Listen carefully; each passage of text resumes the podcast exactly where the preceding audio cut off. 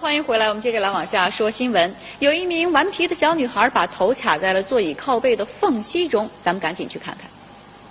四号下午一点多，当记者赶到事发地郑州金三路上的一饭店内时，看到一名三岁左右的小女孩身穿花棉袄，跪在一个老式的太师椅上，头部卡在了椅子靠背的缝隙中。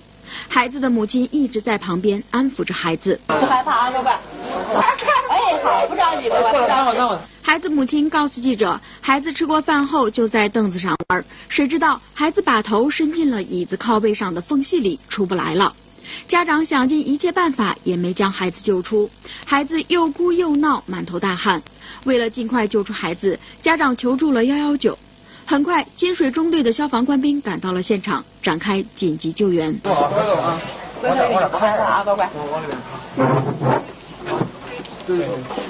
哎，好，我们马上就可以出来了。消防官兵使用的是液压扩张间源的木桩，几分钟后，孩子被救出，这让在场的市民都松了一口气。好在最后孩子毫发无损的被救了出来。在此，我们要提醒各位家长，平时一定要看管好自己的孩子，避免意外发生。